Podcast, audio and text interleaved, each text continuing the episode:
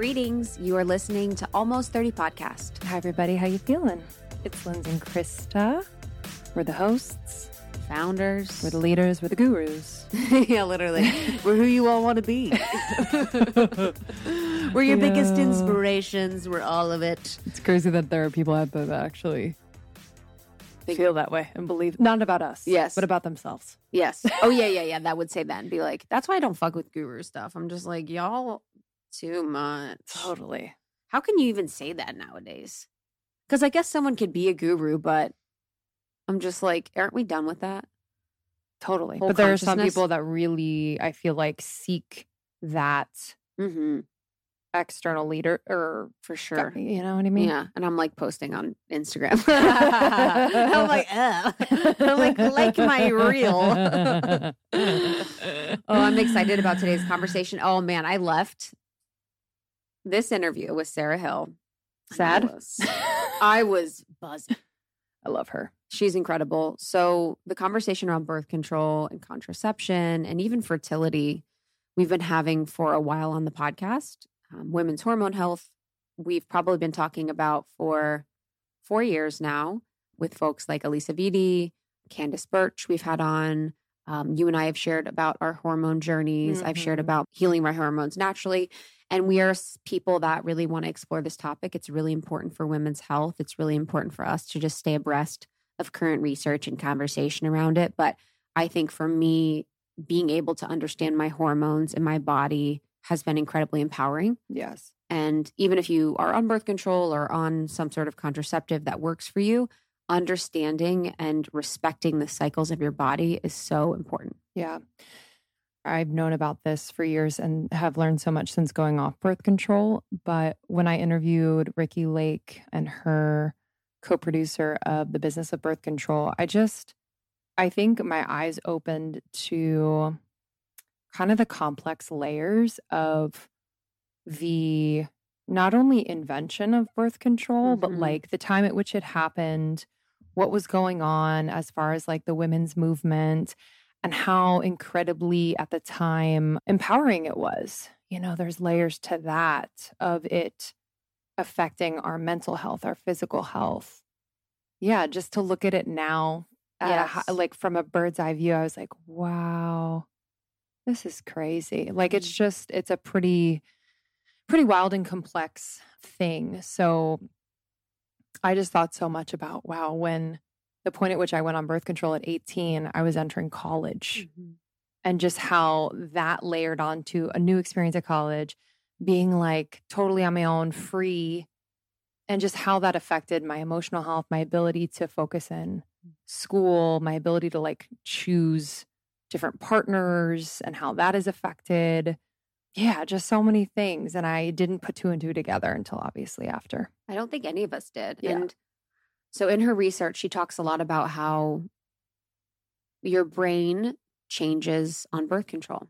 And when we give birth control to women that are in a period where their brain is still developing, it affects the way their brain develops. And these hormones that we basically replace with the synthetics are then used by our brain as fuel to create the functions and fibers of our brain. And so we're basically using synthetics as part of our brain development. Mm-hmm. So you're using these synthetic hormones from the birth control for your brain to develop. So what is that doing to us? What is that doing to everything? Mental health, Yeah. emotional health. And then when you're on birth control, you're attracted to a different type of person.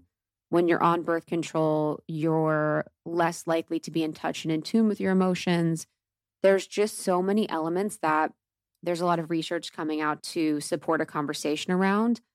And I cannot believe as a culture and a society how it shaped and impacted so much Yeah. of what's happening now because so many people it was so normalized to be in birth control and i think it's normal like it's and this is the thing the beginning of the conversation we talk a lot about the nuance of understanding and respecting the advances we've made by having birth control available to women. Like it's been incredibly powerful. I'm grateful for it. You know i was at a point where i needed it or you know needed to not be pregnant at Sure. some point in my life. So there is that. So there's the two truths. And then there's also the truth of like how has it also kept us and this is my opinion and this is just a percolating opinion that I don't might change tomorrow. How has it also kept us as like in the capitalism game where Mhm. we're like, okay, now we're not getting pregnant for as long as we want. And now it's allowing us to advance in our careers. But how is that just Mhm. more capitalism? Mm-hmm. where it's like, oh, and I don't, obviously, I'm someone that advances in my career. I want that. But what's that about as the ultimate end goal for our success or for our fulfillment? Totally. Is it to not be pregnant and then also just climb the corporate ladder and like girl boss our way to the sun? A hundred percent. Like, what's the Yeah. whole goal? So I don't really know. You know, I'm exploring this with you, but I think for me, not being on birth control has been incredibly empowering Yep. and beautiful. And Same. just loving your body in such a Mhm. different and unique way. I think for so many of us, it was so shameful to have a period.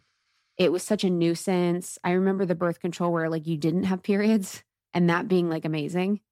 Completely. It I mean, I remember doubling up on pills and being like, "Nah, not this month. I got to go to the beach."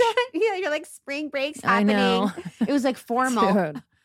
So crazy. And I didn't, you know, being basically being in one stage of your cycle for most of the time when you're on birth control, it's like, what is that doing to affecting your creativity, your emotional cycle, your, Mhm. you know, just so much like Connection like to the moon connection to the moon, and to earth. nature. Like, Yeah, nature. I Mhm. think that is what is super disturbing to me, kind of this pulling away of this deep innate knowing. I mean, I only found out in the last few years that you can only get pregnant, you know, max what, five, six days a month, if that. Mhm. And, you know, I'm so thankful. That's why I feel like we're living at a really important time. I'm so thankful that, you know, our future daughters, in quotations, where like the next generations of women that are Mhm. around us will have this information and be able to make a supported, educated choice when it comes to birth control. Because I had no idea. Mhm. I had no idea. Like, I just felt like that was the only way to not get pregnant, Mhm. you know? And I don't know. It just, it, it to know that like my body is so incredibly complex and smart Yeah. in that way would Yeah. have been much more empowering. Yeah.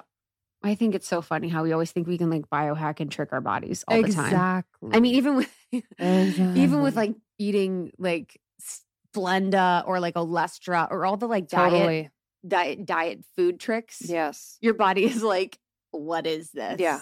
Hey, I'm still gonna crave after you Hey. eat it, you know. Hey, I'm not like a lab rat. Yeah. Like, come on. In one of Sarah's posts, she says the pill changes our naturally occurring sex hormones, which change how we feel and experience the world. And for a lot of us, this can mean depression, anxiety, lack of sexual desire, and fatigue. Once we go off of it, we are able to feel like ourselves again. Mhm. Her Instagram is Sarah E. Hill, PhD. But I think that's incredibly true. I remember I got switched birth control, and one of my ex boyfriends was like, we called it the Loestrin days because it was a dark time. Mhm. I was Dude. psychotic. And, you know, not, I'm not going to blame just that. I was also an incredible empath living in a haunted Mhm. house Yeah. at a place I didn't like with, it was just, everything was unaligned. But yeah, in addition, it was, totally. it was that. Totally. Yeah. I, you know, about the sex drive, I talk to a lot of people now who are just coming off birth control or thinking about it and having those like intimate conversations about like, I don't really want to have sex. Like, I don't Yes. really have that ability to, or that desire and ability to like experience pleasure. And I mean, basically throughout my whole time that I was on birth control, I faked orgasms. 100%. Like, I would only have them on my own. Like I Yep. never ever. It was definitely a habit, but then also thinking about, wow, I never allowed myself to really go there, and I think it's you know nuanced, but I definitely think that was like a part Mhm. of it. Yeah, it was like a numbing. Yes. Yeah, the point around um, the birth control and the attraction. So she talks a lot about how women on off birth control are more attracted to men with higher testosterone levels, and women on birth Mm. control are more attracted to men with lower testosterone levels that exhibit more feminine traits and characteristics Mm, fascinating. that even have a higher estrogen level. So, how as a culture are we now sort of all on birth control and all sort of moving closer to the middle of polarity. Yeah. Because if we think about polarity, feminine, masculine, and I'm not saying that either pole is better. Yeah. You know, we all dance between, but it's like people when they're off birth control are attracted to different people. So now that there's been so many women on birth control, how has that changed the way that men and the masculine show up? Yes. And feel like they have to be or the way that they are energetically or as like a group. Mm-hmm. Um yeah, it's huge. So if this one was interesting to you, highly recommend the book. This is your brain on birth control. So, so good. We also have other episodes. You can search hormones or birth control, Mhm. almost 30, and find a lot of resources there that will help and support your journey in educating yourself and understanding your body a little bit more. Because that's the goal. You know, our goal is not to shame anyone that's on birth control or an Yeah. IUD or whatever works best for you. Our goal is to always bring, you know, leading edge, curious conversations to you all so that you can explore these topics and concepts on your own in your sovereignty and then make the best decision that works for you. Yeah, amen. Thank you for listening as always. If you want to learn more about Almost 30 and what we have going on, go to almost30.com. Follow us on Instagram, Almost 30 Podcast. And I'm at Lindsey Simcik. I'm at It's Krista. All right, enjoy this one, and we'll see you on the other side. We love you. All right. Well, I'm so grateful you're here. Thank you. I'm so excited to be here. Long time coming. This is our audience's favorite topic ever. And so I'm excited to dig in. Um, as someone that was on hormonal birth control, got off of it, saw the effects in my life, this conversation's so relevant. And I love how the topic of birth control touches on so many different areas of healthcare, of culture, of general wellness, of like female rights. It's just really, really relevant and pertinent. But for you, you know, what made you really get on this journey where you were like, this is going to be something that I'm going to dig into deeply, and this is going to be something that I'm going to research for myself and for others? Well, it was really, I was on hormonal birth control Mhm. for over a decade. And during that time, I was uh, in graduate school. So I was Mhm. doing my PhD work. A lot of my research had been focused on women and trying to understand women's motivational systems, trying to understand women's hormones and women's brains. And so, all this time, I was writing and publishing research um, on the effects of women's hormones and how that influences women and who women are and the way that they feel. I love that because you're a woman and you're like, how do we feel? Well, I know. like, tell me, re- tell Yeah, me it's like- research. well, I know it's so funny. Yeah, it's like total me search, and um, and you know, a lot of the research that had been done, you know, uh, up up until I don't know, twenty years ago or so, a lot of things have been focused on things from a very male type perspective, and just assuming that either that men and women experience things exactly the same, and so like if we just study men, we'll understand how everybody works. Or it was, you know, things being done from sort of a male perspective about what is important to understand. So it was things like aggression you know? It's like why are people jerks? And and so it, it was really only about 20 years ago mm-hmm. that women really started getting into the field in a big way. And that's when people started to ask these really interesting questions about like how does our cycle influence how we feel? And how does our cycle influence our motivation? And like what it is that we're doing? And so I uh, entered the the field of psychology and, and research during this time when this research was first coming to surface, and I began I got really interested in it myself, and so I started doing this research, and I was on the birth control pill the entire time that I'm doing this. So I'm studying hormones and how hormones affect the brain and how women's hormonal changes across the cycle influence how women feel, but it never I never put two and two together. Like I am taking a medication that is changing my hormones.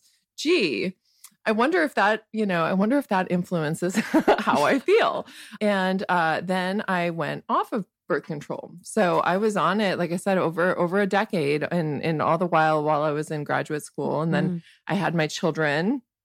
And um, and so I was only off of it for very short periods of Mhm. time before I had each of them because I got pregnant really quickly and it was after I had my second child, about a year or so after, I went off of birth control, hormonal birth control altogether.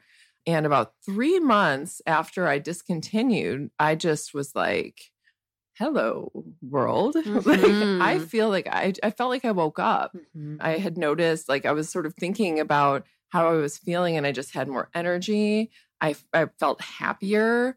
I felt like exercising again. Like I, I, I started going to the gym. I was downloading new music.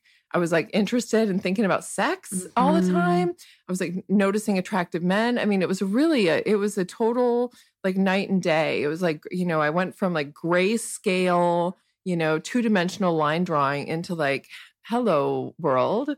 Uh, what is this? And so I started, you know, it was at that moment mm-hmm. when I realized how different I felt that I had the really embarrassing, you know, um, like, oh, I was taking a medication that changes my hormones, and I've been studying how hormones affect women and they affect, you know, who we're attracted to, how much we think about sex, the way we respond to stress. They affect mood, they affect hunger and sleepiness and energy levels. So, of course, you know, of course, when you take something that changes your hormones, it's going to change all of those things. Mm-hmm. And um, and that was when I went into the research literature to see you know, what do researchers know and not know about the effects of hormonal birth control on our brains and the way that women experience the world?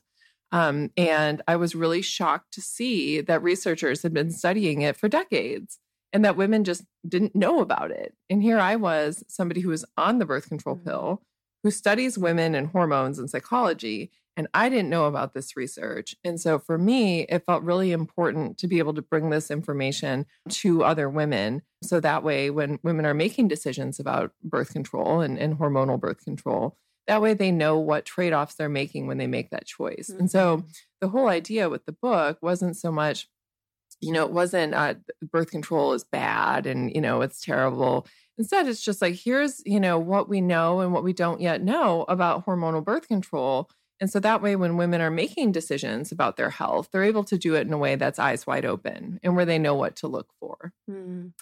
Yeah, I had a similar experience when I got off birth control too. I always say I felt like a veil had lifted. I love that. I was like, whoa, I really like the same. Everything kind of became into color. And I felt like I was really given the opportunity to know myself for the first time. Yeah, I felt I felt really that exact same it was way. Very spiritual. yeah, yeah, and well, no, it really is. And I had the same moment because I, you know, I had a narrative about who I was, yes, and how I experienced the world. And then when I went off of birth control, it just like totally changed that narrative. Like I had thought that I was somebody who was a little depressive. Safe. Isn't that crazy? And, I thought I uh, was absolutely out to lunch. Like not out, not not even out to lunch, but I thought my moods, my moods were just yeah, completely controlled by my emotions. I'm very right. emotional anyways, but I was completely run by my emotions and the up and down and just yeah, I felt like I was pretty depressed most of the time. And I felt like that was just who I was. I felt like that was my destiny. And so to know that it wasn't and that it was yeah, it contributed to that feeling. It wasn't the full reason for that feeling was like major. Right. No, I had the exact same moment where it was like it really turned my, you know, view of myself upside down because I thought, you know, originally that I was somebody who was prone to depression and moodiness and anxiety for no reason that I like had couldn't pinpoint. And then when I went off of it, it all of that went away and then to feel so different and have to sort of revise the script that you have about yourself was really very was very powerful.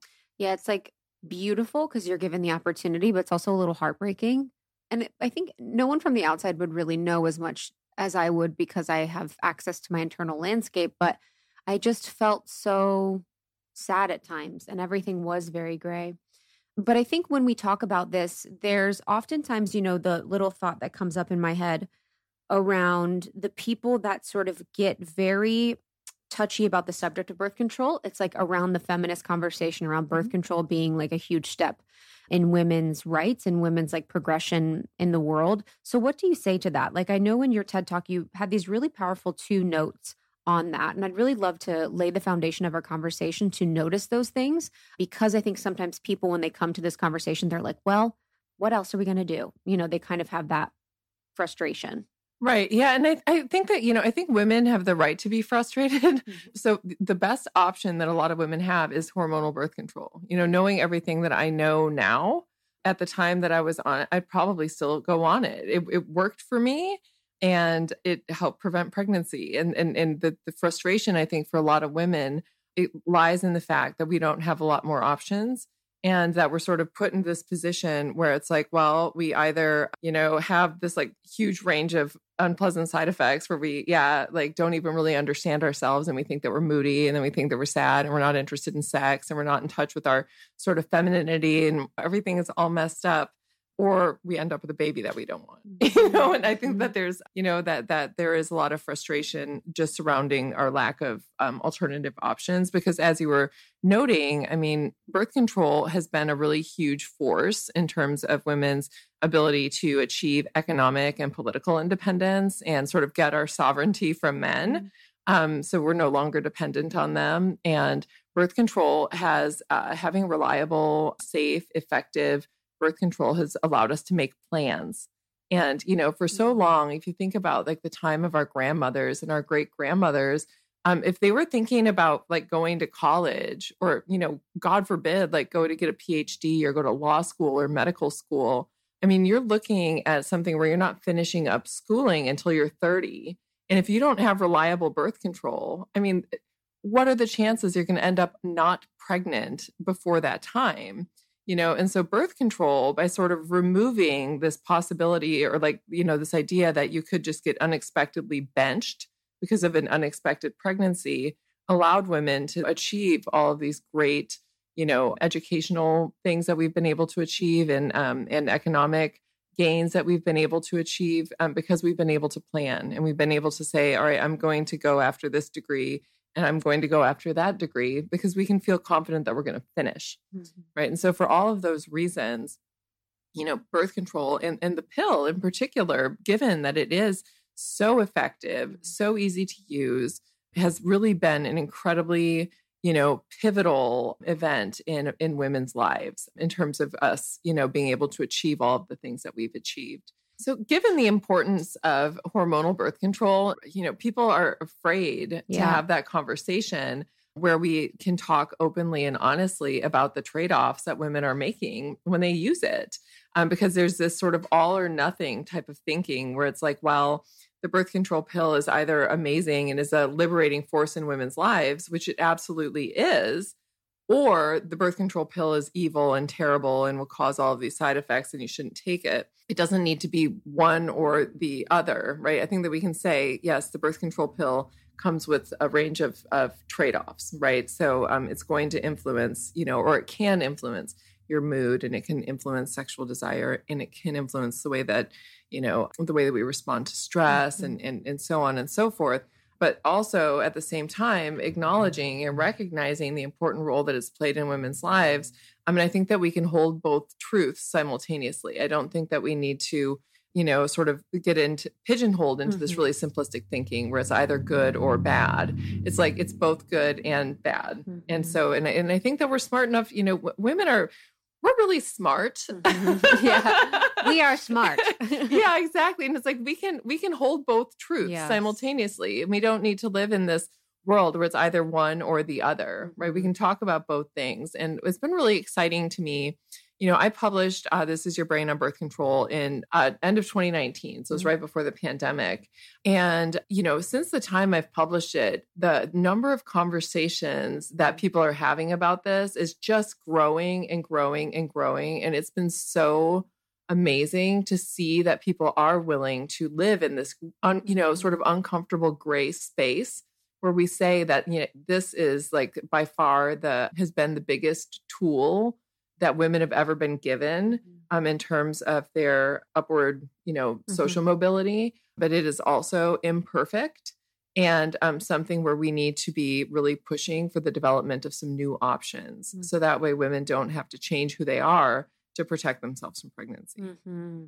Yeah, just all about the nuance of it all. And I feel like, you know, the bill of goods that I was sold was that I was educated 0% on what it would do. I was told clear skin, bigger boobs. And when you're however old I was, which I will not say, I, you're like, yes, whatever. Like, yes. and it was kind of like a, it was interesting because from a social perspective, it was kind of like a rite of passage almost where it was kind of a cool socialized thing within women in high school where it was like had to have my alarm to take my birth control and it, it felt like a cool part of growing up for some reason But for the people and for women that are younger in their teens and in high school that are being put on birth control, what is happening to their brain? You know, that's or the, just them in general. I mean, that so that's like the 8 million dollar question, right? So if you give if you give hormonal birth control to a grown up, and for just the purposes of this conversation, we're going to define a grown up as somebody who's 20 years or older. Okay, because once you're 20, your most of your brain development is done, right? So it's not all done, but it's mostly done. And um, when you give birth control to a grown up woman, what you're doing is you're shutting down her ovaries, right? So her ovaries aren't uh, maturing an egg follicle, which is what's responsible for the release of estrogen. And it's not vac- you know, releasing an egg and then creating this empty egg follicle, which is what releases progesterone. So essentially, what you're doing is shutting down the ovaries so they don't produce estrogen or progesterone. And instead, you're supplanting that with these synthetic hormones, right? So every day you take this pill, um, it gives you this dose of these synthetics, and that keeps your own ovaries from producing your own levels of sex hormones, right? And um, when you do this with an adult woman, it means that it's going to change the hormonal message that her brain is receiving, right? So we know from research, for example, that um, if you give an adult woman hormonal birth control, that it's associated with increased risk of sexual dysfunction, right? And that's presumably because of this synthetic hormonal milieu that's created by these pills, right? Which keeps estrogen levels really low. Um, it keeps testosterone levels really low. Mm. And it has this relatively high dose of these synthetic progestins. And all of these things are bad for sexual desire. Um, and so we see things like that, for example. So all of these are, you know, when we're giving it to adults, what we're seeing is um, how do these hormones that we're giving women that they're experiencing and that their brain is sort of reading, how does this mm-hmm. influence the way that they think and feel and experience the world? And we can kind of go through the range of effects that you get with that in just a moment. But when we're talking about young girls, and here we'll just define young girls as 19 and younger um, you still have a lot of brain development that's going on. And when you are experiencing post pubertal brain development, which is all the developmental changes that go on in your brain that sort of mold it um, and take it from its like child version of mm-hmm. itself mm-hmm. and turns it into a grown up brain. All of that remodeling that goes on after puberty in terms of leading to brain development um, is something that's coordinated by your sex hormones. Okay. And so during this period, you know, in your when, if you're taking these synthetic hormones, we don't know what that's doing to brain development. And thus far, there have been very, very few studies. I can count them on two hands. The number of studies that have been done looking at the effects of hormonal birth control pill use during adolescence. So again, during this period after, mm-hmm. you know, puber like puberty up until about 20 on brain development and then long term developmental effects. But the research that has been done is beginning to point fingers at a possible link between adolescent birth control pill use and then a greater risk of developing major depressive disorder across your lifetime, even after you're off of hormonal birth control. Wow. And that's pretty scary. And depressive disorder would be periods in time where you have depressive spells, but not clinical depression. No, clinical depression. Okay, so yeah, so um, when we're talking about the, research looking at the developmental effects of taking hormonal birth control when you're still in in adolescence. So again, usually between ages 12 to 19 is how we define that. What you find is that women who take it or girls who take it during that time throughout adulthood, they're at an increased risk of developing yet major depressive disorder, so clinical depression. Wow. This is very rudimentary, but it's like so the body is looking via the brain to create or what is it to develop with the hormones that are in the body for mm-hmm. a, a, woman or the, a girl, a young girl, as defined earlier. Mm-hmm. And so, because the body's not naturally producing the estrogen and progesterone, mm-hmm. then it's taking the synthetic essentially and probably making the parts of the brain with the synthetic. Yeah. So, it's using that's where it's getting its hormonal message. Whoa. It's getting like a totally different hormonal message than what girls generally get during development. Because, you know, when you look at what the synthetic hormones are that are in birth control pills, what you have is you have a relatively low dose of estrogen, right? So low levels of that, and then a relatively high level of synthetic progesterone, which is called a progestin. And so you get, you know, there's sort of two things going on. One, you're getting a constant hormonal message every day, right? Because you take that pill every day, it's sending the same message to your brain and every other part of your body that reads hormones, right?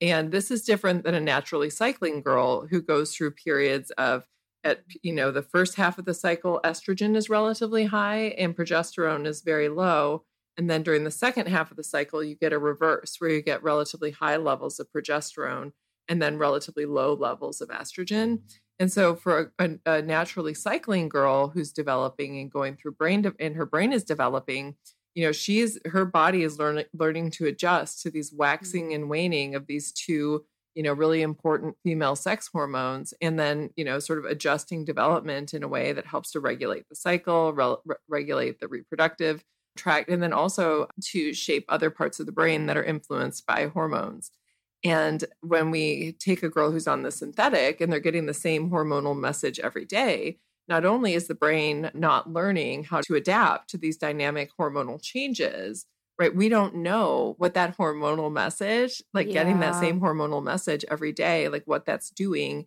in terms of brain development. And there's just like a big question mark on this. Um, and it's only very recently that researchers and and physicians and, and advocates for women have really started to push for hey like don't you think it might be kind of a good idea to like know what this does to brain mm-hmm. development if we're going to be putting 13 year old girls on it for acne? Mm-hmm. Yeah. So to, to me, this is a case where um, I think we need to be very cautious with adolescent birth control mm-hmm. pill use just because we don't know. I mean, but there's every reason to believe that it's going to influence brain development. We just don't know in what ways and to what degree it matters. And I'm defining matters just in terms mm-hmm. of like does that actually influence you know any sort of development like any sort of outcome life outcome that girls who have used hormonal birth control during adolescence um, versus those who did not like any type of life outcomes that those two groups might have mm. This episode is brought to you by BetterHelp. Uh, therapy, y'all. I don't know. I just, I don't know what I did before therapy, to be completely honest with you. I think I was kind of a mess, but you know, found it when I was meant to. But I have been going to therapy for about six years now, which is so crazy. So crazy, but it has changed my life, and I will continue to invest in therapy for as long as I can. I feel like it has totally, totally made my relationships better, made my career better. I am a better mom. I am a better wife. I'm a better friend. I am a better daughter and sister. Y'all, it's just the gift that keeps on giving. So if you're thinking of starting therapy, give BetterHelp a try. It is entirely online, designed to be convenient, flexible, and suited to your schedule. All you have to do, this is it. Just fill out a brief questionnaire to get matched with a licensed therapist and switch therapists anytime for no additional charge. If you get matched and you're like, eh, not quite a fit, they make it easy and it's free to change. But I've had a lot of friends try BetterHelp and love it. So I really, really encourage you to start therapy. It's been the best decision I've ever made for myself. Find more balance with BetterHelp. Visit betterhelp.com slash almost 30 today to get 10% off your first month. That's betterhelp.com slash almost 30. I am juggling quite a bit lately. I have a new baby, um, six months in, and uh, we are finishing our book and running a business and a marriage and a house. And um, it's just a lot, but everything is all good and just my dream, but it's a lot. But I have found that if my health routine is on point, then everything runs smoothly. And one huge piece of that routine is my supplementation. And Cymbiotika has just always been a constant in my routine. Uh, if you haven't heard of Cymbiotika, they're a health and wellness company that does everything with intention. I mean that from the bottom of my heart. Like I know them. Shervin has been on the podcast many times. I just have seen how passionate, how incredibly intelligent, how dedicated he is to creating products um, that are clean, plant based, uh, without toxic or harmful chemicals, which we need more of that in the world.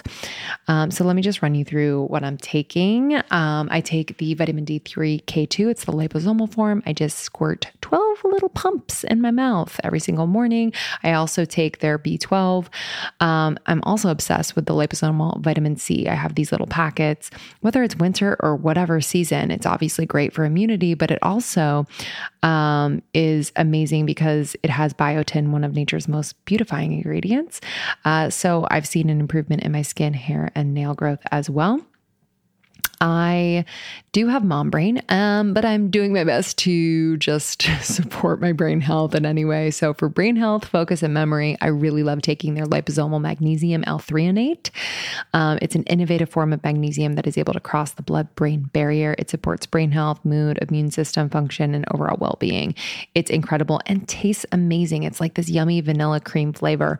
That's the thing with uh, Cymbiotika products, they taste unbelievable. So it really makes taking all of these supplements so easy, so yummy, and I actually look forward to it. So if you want to give Cymbiotika a try, there is no better time right now is the time. Cymbiotika.com, C Y M B I O T I K A. Use our code almost 30, 20% off site wide. So major. And then when you bundle and subscribe, which I highly recommend because you never want to run out of anything, uh, you're going to get an extra discount. So just do it up. Cymbiotika.com and use the code almost 30 for 20% off site wide. You talked about the depressive disorder as it relates to young girls. How would it affect a young girl's sex drive? Like during that time of puberty, you know, that's when I guess like a fe- young female sex drive is sort of coming online. Mm-hmm. How would it affect her sex drive? That's such an interesting question. So here's what we know from adults. Uh-huh. And again, I'm just defining adults as anybody's 20 or older. You know, we know from adult women that when you take hormonal birth control that it is associated generally with reductions in libido. Um, and not only just like reductions in libido, but women are generally less sexually motivated.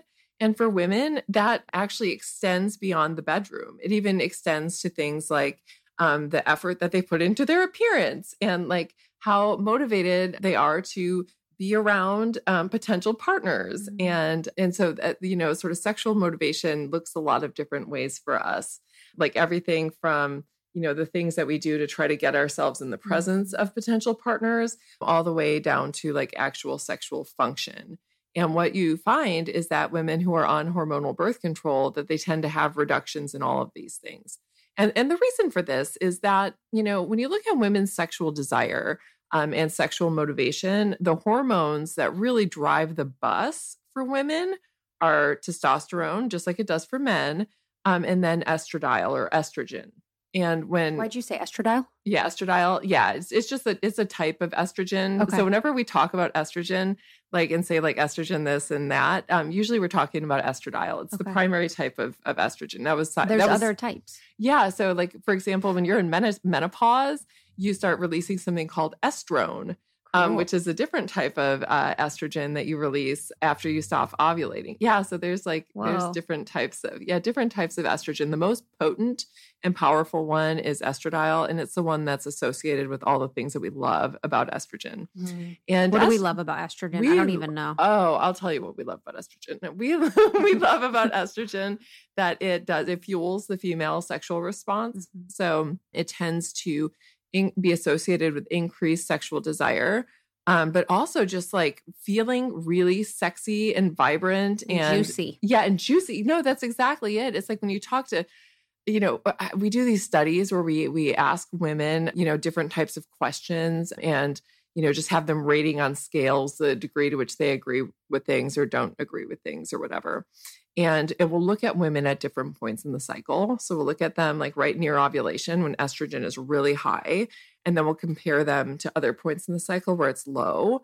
And like one of the things that always jumps out of the surveys is like there's this item that says, I love the way it feels on my skin when I jump into a cold pool. And it's like women who are ovulating are like, yes. And it's like, and they want to try new things. Like they mm-hmm. tend to be like more interested in trying new things, any type of what we call in psychology, like we call sensation seeking, where they're just like looking for mm-hmm. something, you know, and they feel juicy and they feel like a, like, I don't know about you. But I will never I'll never forget. I can't wait for this. I will never forget the first psych the first ovul like when I Mhm. first uh, like sort of had an ovulatory moment after being on the pill for so long. I was I was getting on an airplane. I was like I was traveling somewhere for a conference and I just felt like a tigress. Right? I, I like, yes. I was like walking through the airplane and I'm just like, you know, looking at all these like these you know, sort of Businessmen? yeah, these Yes, businessmen, and I'm just like, hello, Yes. hey, I'm yeah. taking my my coach seat as I eh, walk yeah, past first class.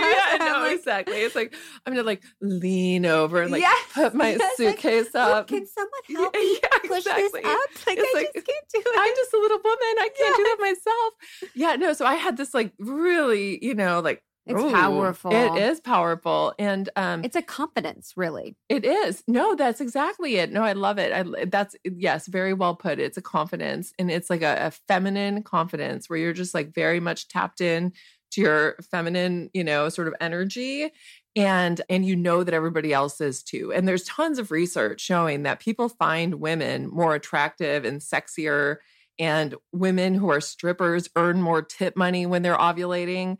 I mean, it's magnetizing and we feel it and we know it. And uh, so that, you know, that is estrogen right there. I mean, that's, you know, estrogen does those things. And so when you take hormonal birth control and it shuts down your ovaries, so you're not producing any estrogen, and then it's just giving you these tiny amounts of estrogen in the pill form, but then giving you huge amounts of these synthetic progestins, which is synthetic progesterone. And that has the opposite effect on libido. So progesterone actually makes you not want to have sex. Mm. Um, it's associated with reductions in libido, which is why a lot of times when women, you know, in the week or so up to their period, their sex drive is just like, eh, eh, you know, it's like I guess we could do that, or we could like play a board game, like we could watch Netflix, like actually watch Netflix until, Yes. yeah. And so, and, and and that's progesterone. And so, like when you're taking the pill, all you're getting is that same hormonal message, which is just like watch a movie and order pizza, watch a movie and order pizza. And so you're never like getting that like hello world um feeling that you get when you're naturally cycling. So you never get to experience that space of being sort of estrogen Mhm. dominant, that estrogen estrogen dominant phase in the in the cycle. And so um you know, we find that women who are on hormonal birth control, they tend to have lower libido. Um, they tend to be less interested in anything related to sensation seeking. So they're not as interested in, you know, in trying new things, trying new foods, Mhm. trying new experiences relative to women who are not on hormonal birth control. Wow. They tend to have a reduced sexual function. So you also What's sexual function? sexual function, we're actually talking about the nuts and bolts of the sexual response. So looking at things like lubrication, Okay. Looking at things like um, the ability to climax, and those things can be reduced on hormonal birth control as well for all of these reasons. Wow. This is kind of a weird correlation, but because I believe that this birth control and us being on it affects so many different aspects of our culture and world, it's so interesting that I feel like so many people are on it. It's so normalized. And how, when you're a young person and you get put on hormonal birth control and you're sort of in that phase where you're like, I think we all should be sexually active, but I'm not really sure what's going on and I don't feel really sexual. And then there's like a hyper focus on the way that you look. I wonder if in our culture we're so focused on the way that we look now, not only because of social media, but because when you have that like the hormones turn off, you Mhm. like are like I feel like I should be sexual, but you don't feel it. So we're just kind of focused on the physical aspect of it instead of like the energetics of like actually feeling sexy or in the mood. You know, that's so interesting that you say that. Like, I think that that's a, I think that's fascinating. It's my And- next and- book. Yeah, no, I love it. No, I love it. Perfect. Write that book. I'll read it. Um, so excited about it because so I'm thinking about this research that was done looking at it wasn't looking at how it was sort of like women were seeing themselves, but I think that I, I love this idea that it's almost like like we're not feeling it, right? Because we're not concentrated on um sexiness and just like that feeling of The like energy. sensations. Yes, exactly. These Sex is sens- sensational. yeah, no, you know, it, you're exactly right. And so it's like you're not focusing on that. And instead, it's like you're checking boxes, right? Like I'm going to have eyelashes out to here. Yes. And I'm going to, you know, and I'm going Push-up to bras. Yeah, and and yeah, boobs out to Booty- there. yeah, booty workout. booty booty out to there. Yes. And um, so it's like we're making this checklist um, instead of actually just like feeling the sensation of of sex. And when women are who are naturally cycling, you know, so who are not on the pill, um, during the phase in their cycle when estrogen is high, which again is like the sex kitten hormone that like gets us really attuned to our own sexiness, and also men that when estrogen is high in the cycle, that women tend to really be tuned into these things right? They're really tuned into this sort of intangible sexiness quality in men. And when you boil down, you know, in terms of research, you know, terms like what is sexiness in men, what a lot of research finds is that it tends to be qualities associated with testosterone. Right. And so things that are associated, square jaw, square jaw, deep set, you know, mm-hmm. eyes, a dominant personality so even like mm-hmm. personality traits can be associated with with testosterone so even not if it's not necessarily physical ones being sort of charismatic and and sort of a powerful person mm-hmm. and women really kind of you know glom on to those qualities um at high fertility when estrogen is high and research has been showing this for like 20 years like estrogen increases women's sexual desire estrogen increases um, women's attention to sexiness in men and and you know and so on and so forth. And so it was about 10 years ago that researchers said well if estrogen you know sort of increases the priority that women are placing on these intangible sexy qualities what happens when women go on the birth control pill and estrogen is shut down? And so they've looked at partner preferences um, in women who uh, choose their partners when they're on the pill versus off the pill. And what they find is that women who choose their partners when they were on the pill are essentially doing the checkbox thing that we were talking about. It's like, does he have a good job? Check. Is he going to be like a good provider? Mm-hmm. Check. And you tend to find that women are more women who chose their partners when they were on the pill, that they're more satisfied with these aspects of their relationships because that's what they were picking.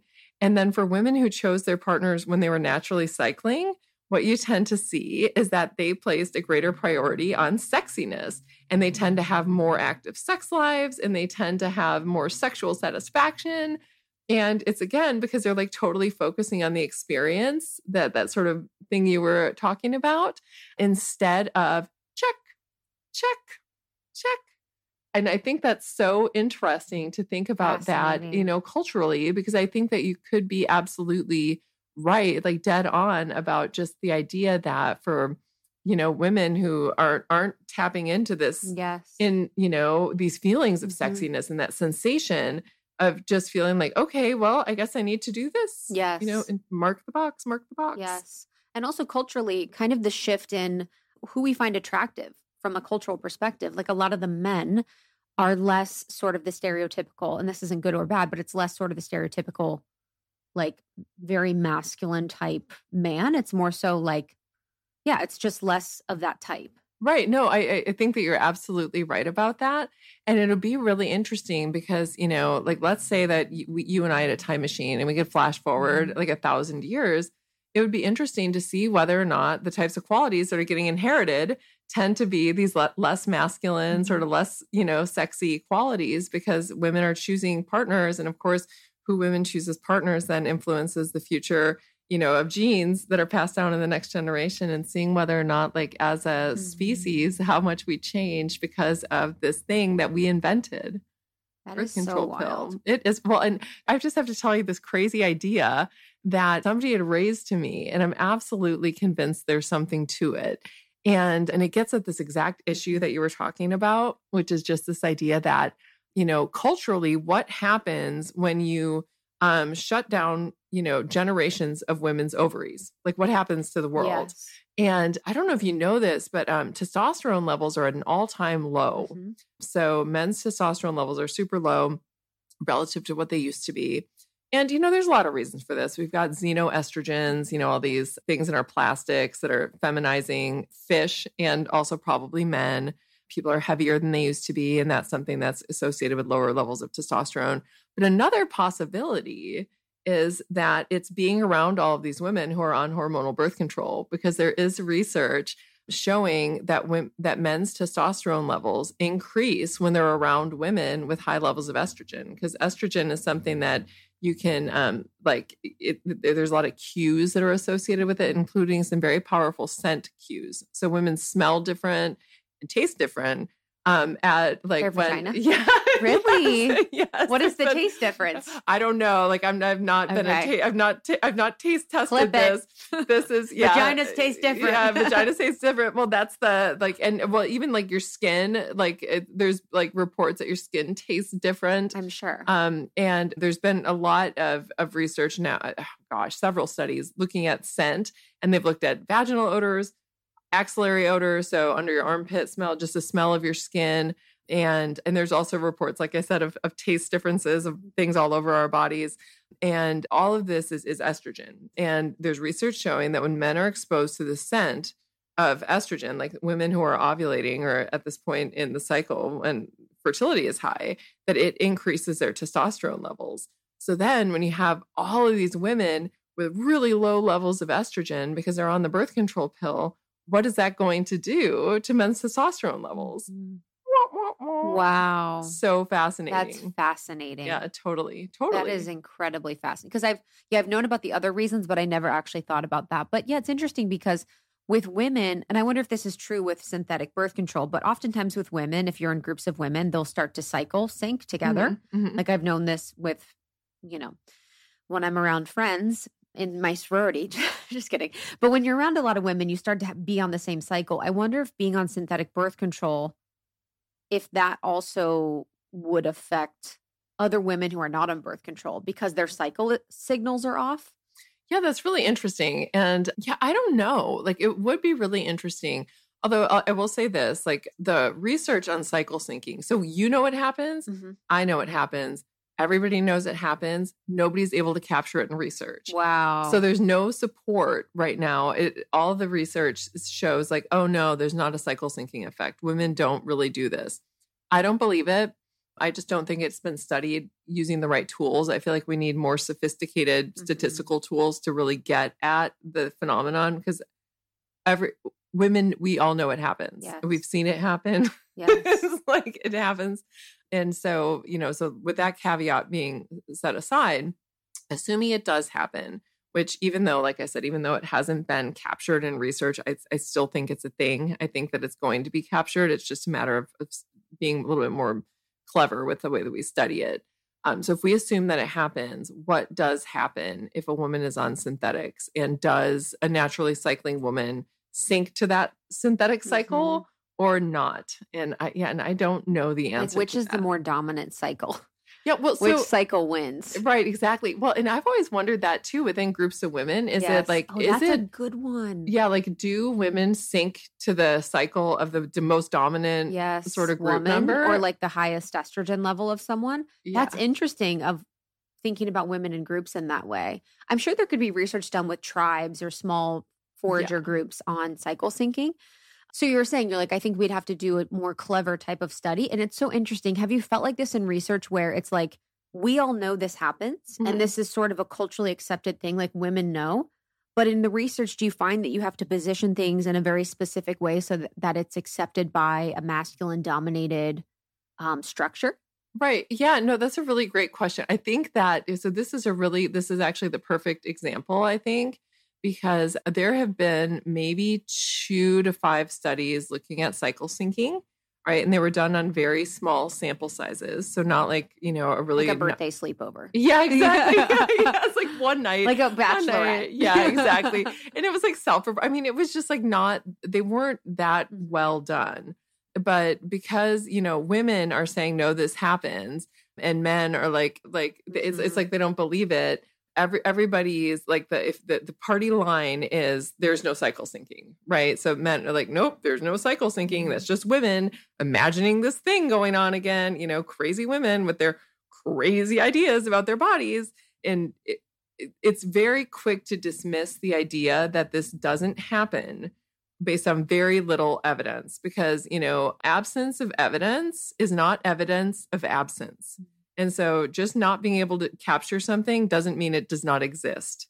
And um and this is this is one of those cases. And I think that if this was something different, right? If this was not something that women know happens and that and that we're the ones sort of reporting on, that the the standards of evidence would be completely different. Yes. And even with all of this research on the on the ovulatory cycle, so again, you know, the ovulatory cycle is just our on what we refer to as the menstrual cycle, just because ovulation is the main event.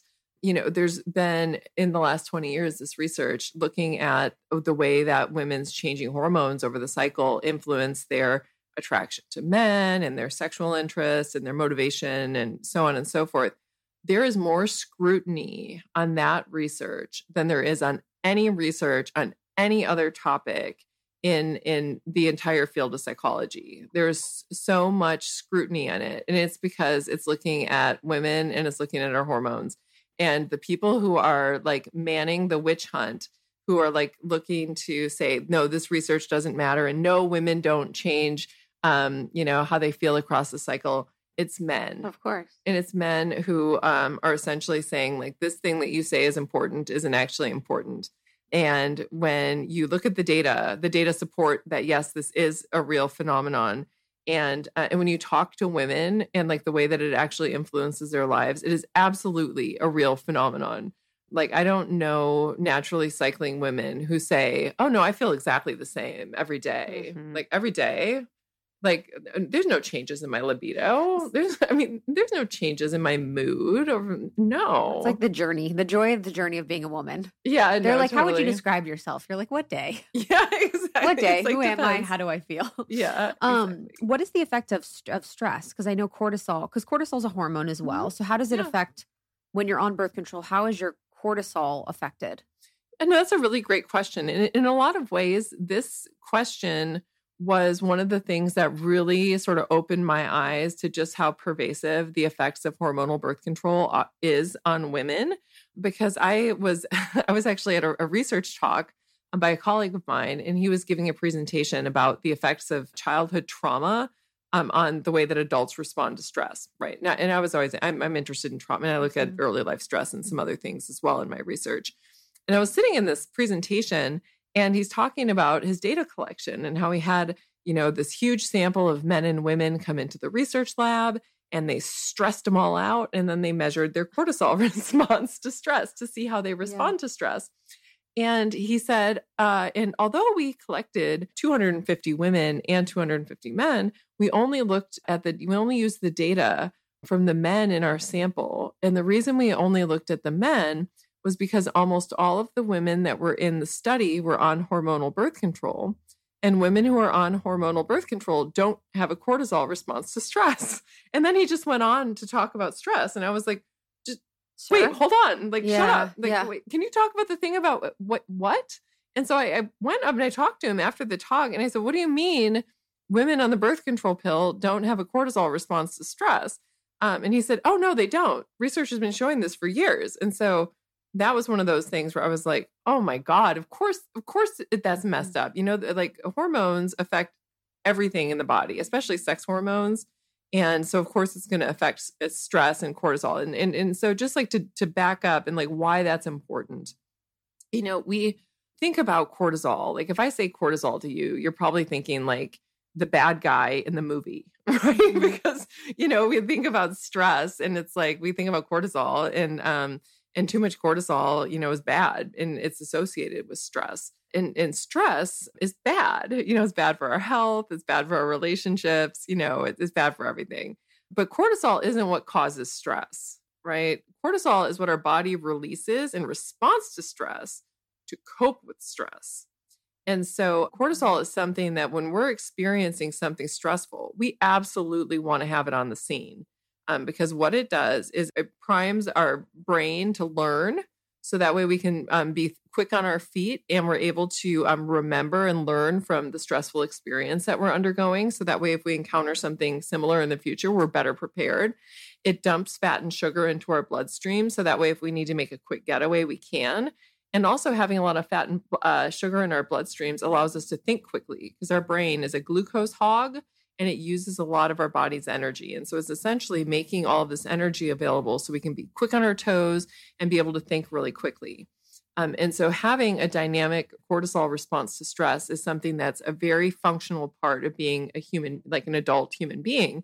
And to learn that an otherwise healthy adult isn't experiencing cortisol in response to stress is really alarming. And it's really alarming because one, you know, it means that they're going to be less able to cope with stress.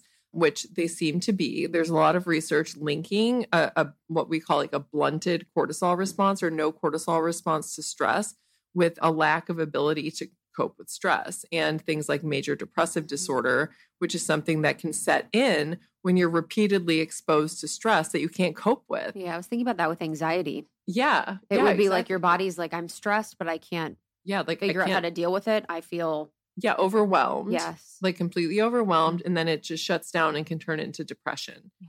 And so to see this was very alarming. And I went back to the research literature, and lo and behold, um, researchers since the 1990s have been publishing on this lack of cortisol response um, in response to stress among, among pill taking women.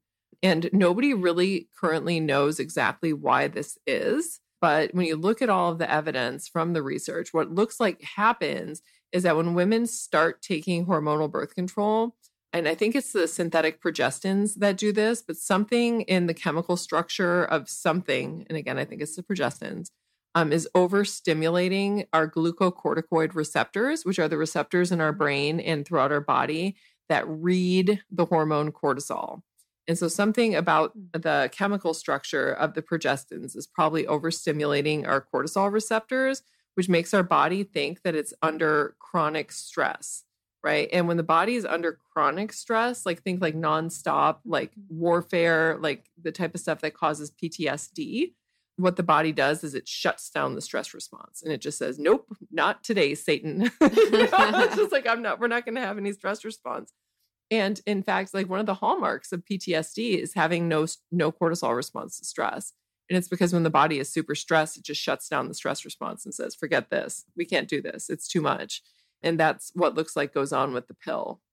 That is so crazy. I know it's so crazy. And and you know, with this one, there's been some research looking at like sort of recovery of libido, for example. Yes. Um after, you after- dis yeah, after you Mhm. discontinue the pill. Um, there hasn't been any research that I've seen that has yet sort of asked that question about the stress response. Like, does it respond? And you know, if it sort of does bounce back and then you start to respond to stress in a sort of normal way after you discontinue the pill, what's the timeline? Like Mhm. how long is it that, you know, until you start to feel normal again? Okay, I need to introduce you to a revolutionary new app, um, Superhuman. I have been doing these superhuman activations every single morning for the last three weeks. Let me just tell you, I kind of fell off of my game after I had the baby. Most of my time and energy was going to him still is, but I have been able to carve out time in the morning before I get into the swing with him. And I've been doing these activations. I do a lot of the shorter ones because I don't have a ton of time.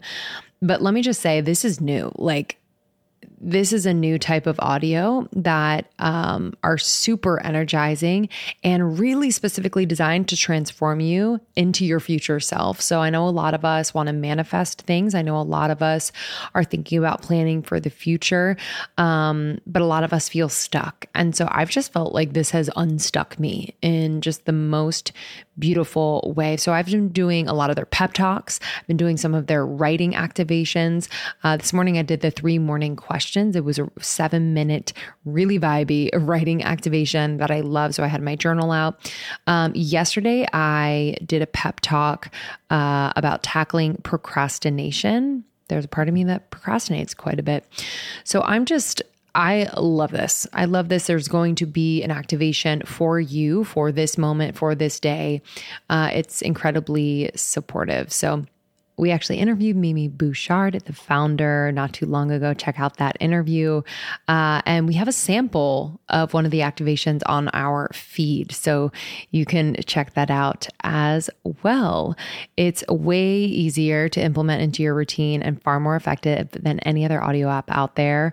I've just noticed that I'm doing it much more consistently. So please don't miss out on this crazy deal. They rarely do discounts. On top of the 14 day free trial, get over 60% off your subscription for a limited time only at activation.com slash almost 30. Literally, there is no risk. If you change your mind and forget to cancel after the trial, you're covered by their money back guarantee. The offer is only available through their website, not on the App Store. So that's activations.com slash almost 30 for 60% off. It expires soon. Have you any, had any testing done yourself where you could see the cortisol levels? Because I've had testing done where my cortisol levels were, you know, sometimes off, sometimes not. But I wonder if that would indicate a bouncing back Right. Yeah, maybe, maybe. on And a personal level. yeah, you know, it's really interesting. We run uh, a lot of these stress studies. So we Mhm. actually just wrapped one up. What at do you do to stress them research- out? it- oh gosh, it's so awful. I don't wanna know. We make them give a spontaneous speech. Oh, in front of three people and a video camera and the people are like gl- kind of making grumpy faces at them and they have to like oh, talk that's about why why they deserve their dream job and if they Oh. discontinue the the speech before 5 minutes is up they say no keep talking and then they we make them count backwards in steps of 11 from 1000 like 253 and if they make a mistake we make them start all over again and so by the end of it they're pretty stressed out because we've been we've been really interested in looking at uh, inflammation and how the inflammatory response changes in response to stress based on whether you are on the pill or off of it Tell me what you're finding. what we find is that the inflammatory response is definitely different between uh, women who are on the pill and who women are off of it and that like you have different types of inflammation and um, the types of inflammation that women tend to respond um, in response to stress like looks this like looks one way and then the way that men tend to respond to stress with inflammation looks another way and women who are on the birth control pill look more like men Yeah, like so their their inflammatory response which is more, better. yeah, Which means think- it's better. I, I, I, I would say I don't I don't think so. I I'm don't completely think so. Yeah, with yeah. um i guess how do you define inflammation because i don't even i feel like it's such a broad topic like what is Mm-hmm. Yeah. inflammation Okay, so inflammation is created by the immune system. Usually, when, when we're looking at inflammation, we're looking at the release of pro-inflammatory cytokines. So cytokines are they're they're like hormones. They're like the immune system's hormones. So the immune system releases these signaling proteins, which, in addition to like telling the immune system to send, you know, cells to the site of injury or, you know, just to have them circulating, like when you're stressed out, it also, uh, they also are able to cross, like they're able to influence neural transmission. So they influence the brain. And so inflammation, we're talking about these pro-inflammatory cytokines, Mhm. which yeah, yeah, they recruit um, immune cells and then also influence how we think and feel and behave. wow Yeah. Wow something that you you talk about a little bit or in the book which is related to epigenetics. In that field of epigenetics what is that conversation around this effect of birth control and epigenetics? You know, that's like such a cool question and it's not one that there's a good answer to. Mm-hmm. So this is one of those things that there's a, that there's question marks about, mm-hmm. but we don't really have any answers because we don't know, you know, when we just think about like what is um, the effect of using hormonal birth control on ourselves, like what, and then how does that influence by whether we take it early in development or later in development when we're an adult? Um, there's also the question of how does how does taking that then influence our, you know, like what genes are expressed in our children that we have later and how does it influence like what sort of genes are turned on and turned off within our own genome?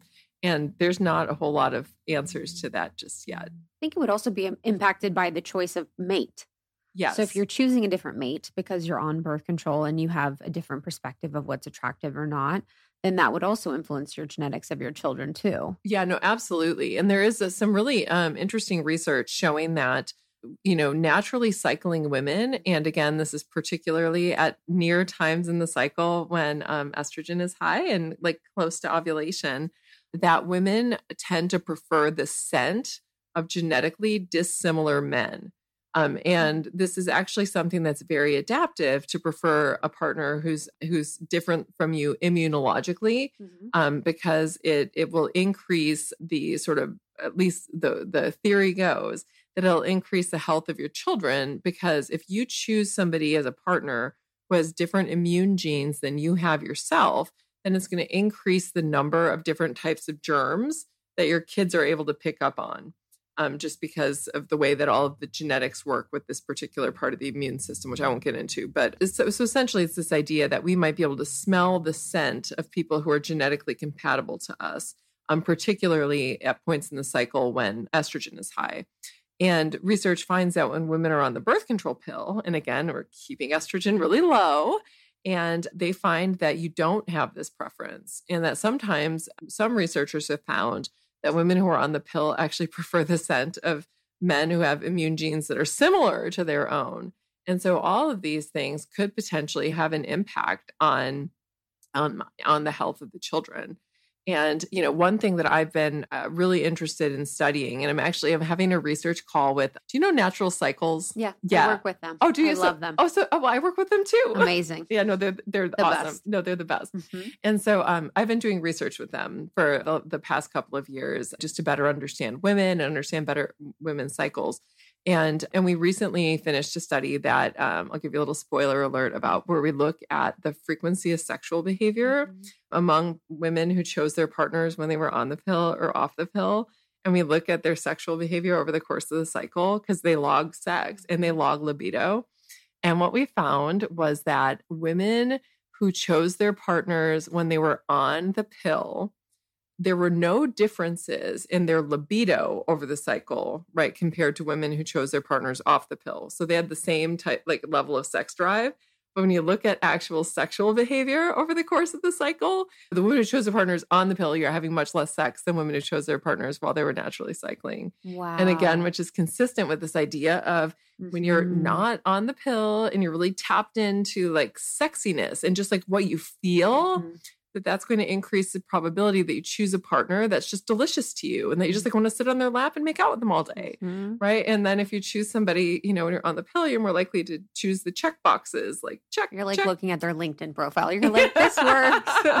yeah you're like okay he went to a good school yeah, it's a nice picture. yeah. And so, one thing that we're doing with them right now, I want to look at whether women choose their uh, partners on or off the pill, and then the length of time um, that they spend on their trying to conceive journey. Mm. And do we get differences in the rates of spontaneous or unexplained infertility when you have women who are trying to get pregnant when they chose their partner when they were on the pill? Mm. because if they weren't like sort of honing in on some of these qualities that be associated with health of offspring and genetic compatibility it could potentially make it more difficult for them to conceive increasing their probability of of having difficulty getting pregnant. And then of course we would like to follow up with them to then also see like how healthy the kids like are the kids healthy? Like how was the pregnancy? How healthy is the pregnancy?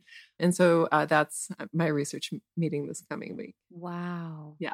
Have you found impacts on fertility and getting pregnant for people that are on birth control? Has it impacted people's ability to be pregnant and have healthy pregnancies? The short answer is no, right? So there's been a lot of research into this question, as you might imagine. And there's no evidence showing that, that there's any differences in fertility of women who were ever users of birth control or never users of birth mm-hmm. control. But this being said, well, the one difference that they find is that there's a little bit of a lag time difference where I think that it's like just because if you were on the pill, it can take a month or two months to be able to start ovulating again. Um, but other than that, they don't find any differences the, uh, you know, sort of like broadly speaking, though, this isn't a, a something that's like caused by the pill, but it's influenced by the pill. Mm. You know, women are having children later than ever before, and of course, as you get older, it's more Mhm. difficult to get pregnant. And when we're on the pill, a lot of times what happens is you end up staying non-pregnant for a really long time. And I think that because you know the pill sort of allows us to um, not have to get pregnant when it's not convenient for us that you know culturally it's been associated with reduced fertility just simply because women are waiting to longer to have babies but on an individual level it is not related to reductions in fertility Mm. So, for someone that is on birth control right now, is on hormonal birth control, what would be the process for getting off of it? Is there anything that they need to know for getting off of it or anything to support them in that journey? Yeah, that's a really great question. I think that a lot of women are really terrified of going off of the birth control pill because they they think that, you know, they're going to go through these like terrible experiences and they don't know what to expect. And so I just want to reassure people that it's it, it you know, some women will experience some unpleasant symptoms for like 1 to 3 months generally. And when I say unpleasant symptoms, sometimes you might have a few breakouts your periods might be irregular. They might not come back right away. They might come back twice a month for a little period of time.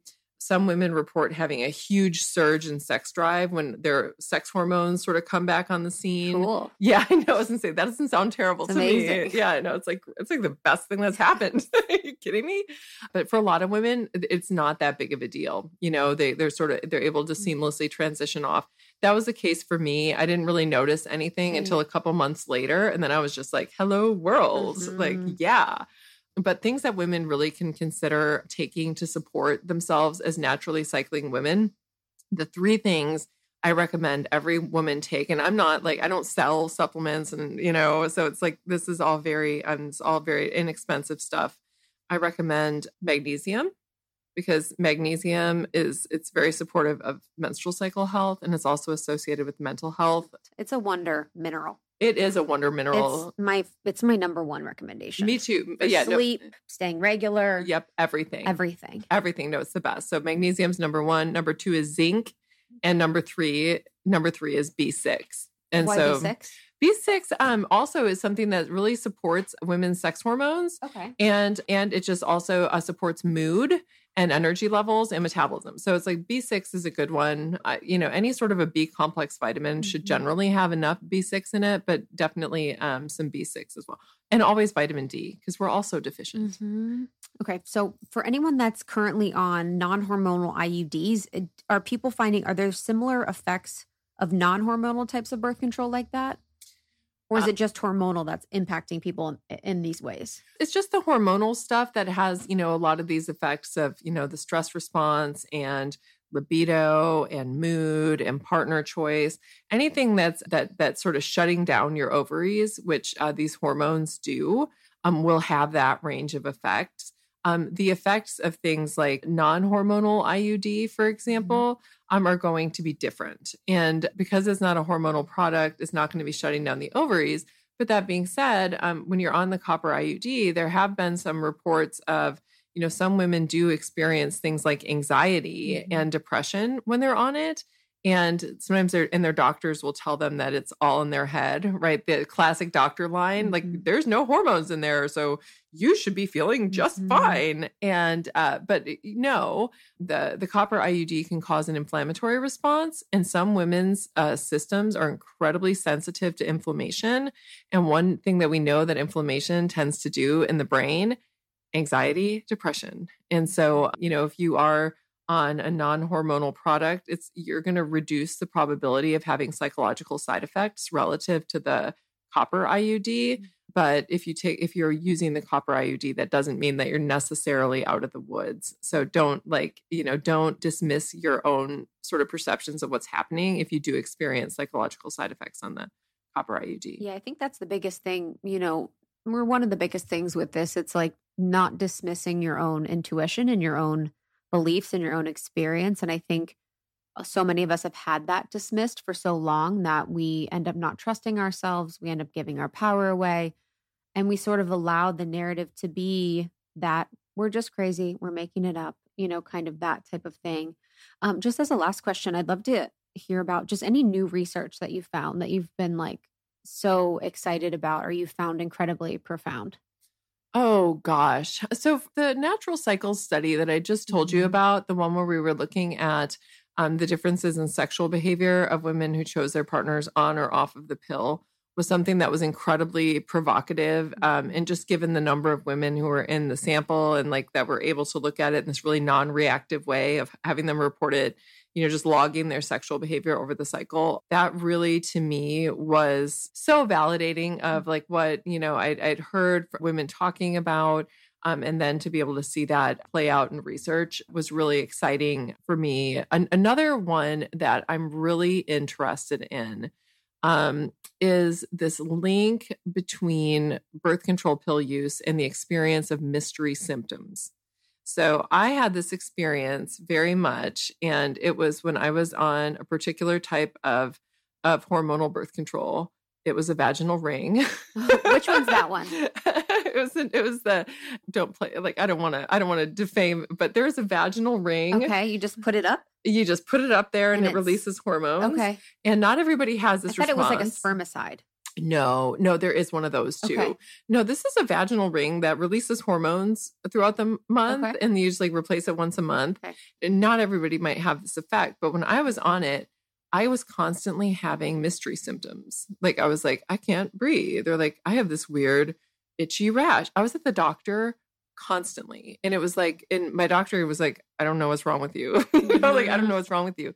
And one would expect that this could happen because progestins uh, can modulate what goes on with the immune system. Mhm. Okay. And our immune system, when our immune system is telling our body that something's not right, that's what creates the experience of like anxiety over like weird symptoms, right? So in part those those feelings that we get when we're like what's going on in my body? Why does it feel this way? I feel anxious about that. What is that?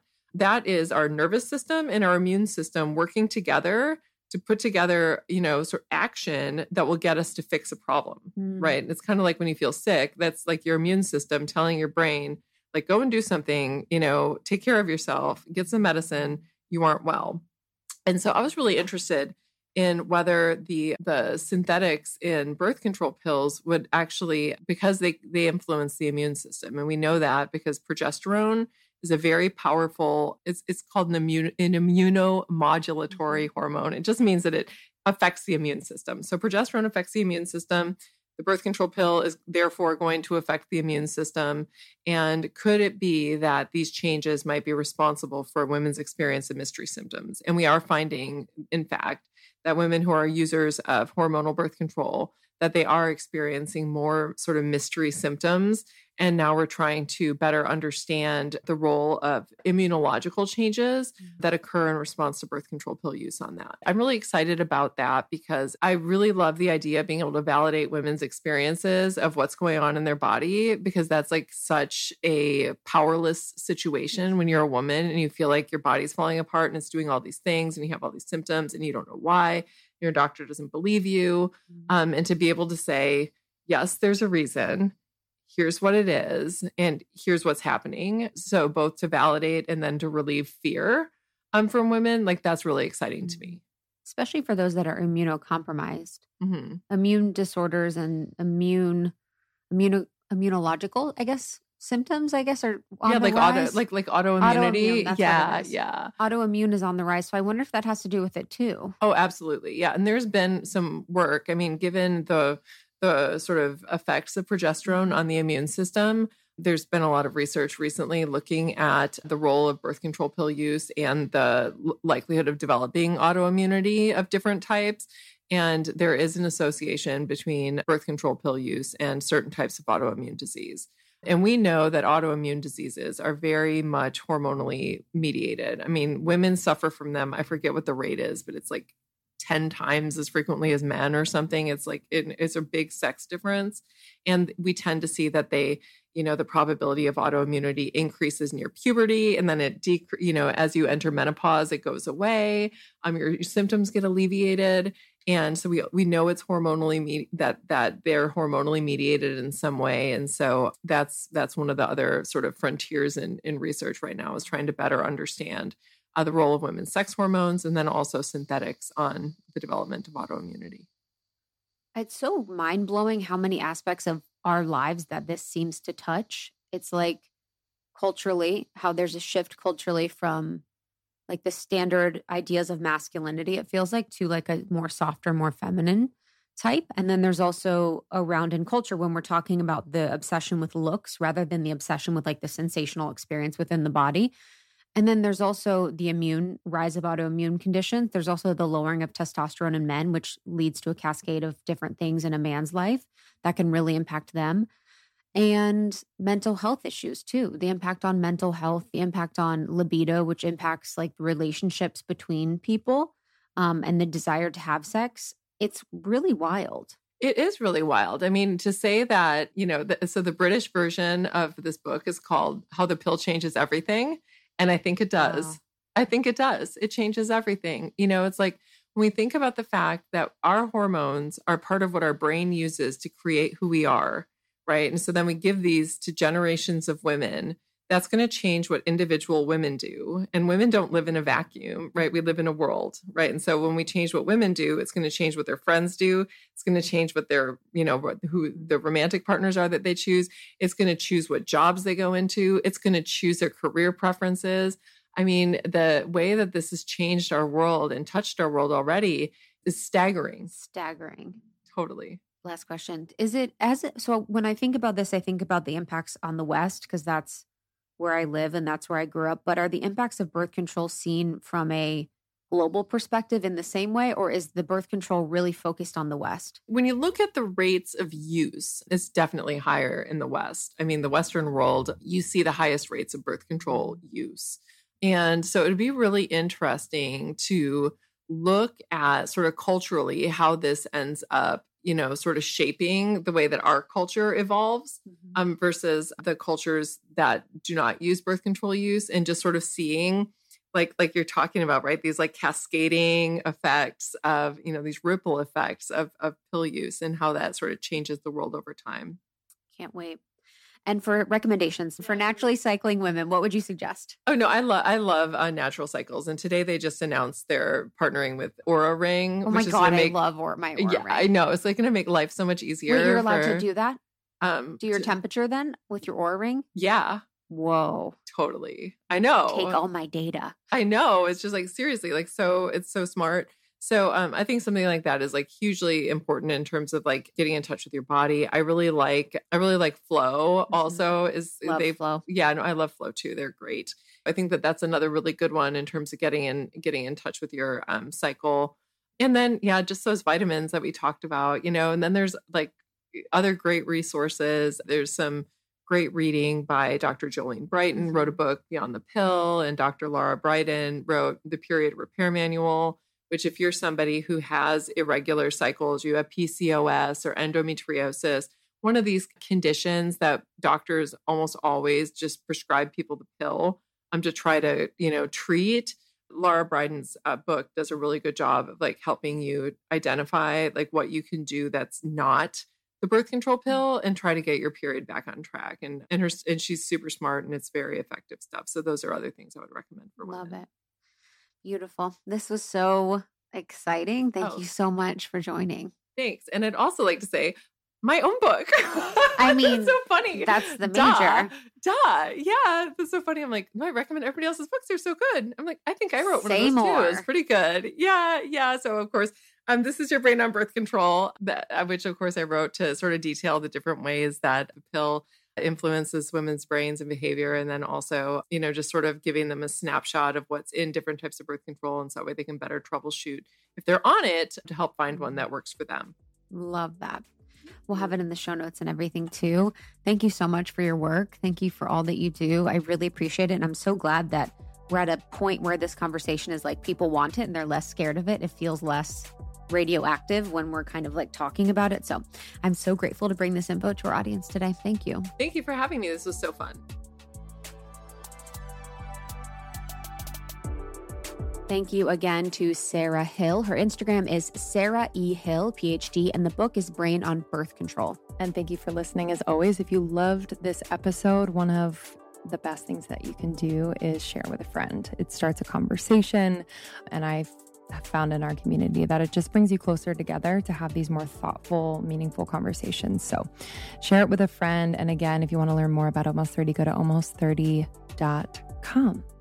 We have courses and programs that we have uploaded that you can get evergreen now. So if you want to get Sacredness of Being Single or Life Edit or Law of One or Podcast Pro, anything that we've done from an almost 30 perspective is now available evergreen in our shop. So at almost30.com, you can grab it highly recommend. And we'll see you on the next one. Love you guys. Bye. Bye.